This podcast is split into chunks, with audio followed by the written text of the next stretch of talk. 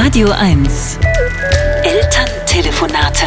Geführt, aufgeschrieben und vorgetragen von Sebastian Lehmann. Meine Mutter ruft aus meiner Heimatstadt Freiburg an. Also Sebastian, was ich dir schon lange mal sagen wollte.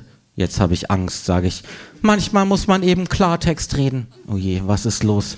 Bin ich gar nicht euer Sohn? Und stamme eigentlich aus einem alten persischen Adelsgeschlecht und wurde zur Adoption freigegeben, um mich um mein riesiges Erbe zu bringen. Ach nein, nicht das. Darüber reden wir ein anderes Mal. Jetzt geht's um deine Kleidung. Du verlotterst. Mit einem kleinen Kind zu Hause hat man eben nicht so viel Zeit, sich um sein Äußeres zu kümmern. Und deine fettigen Haare. Ich habe diesen Monat immerhin schon geduscht. Kauf dir wenigstens mal anständige Hosen. Mama, die waren arschteuer, obwohl du darin keinen hast. Und diese ausgelatschten Turnschuhe und alten Kapuzenpullover. Ich bin eben Künstler. Das ist nicht für alles eine Entschuldigung.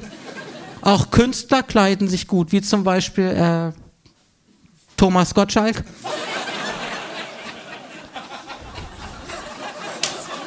Interessantes Beispiel für beide Aspekte deines Arguments.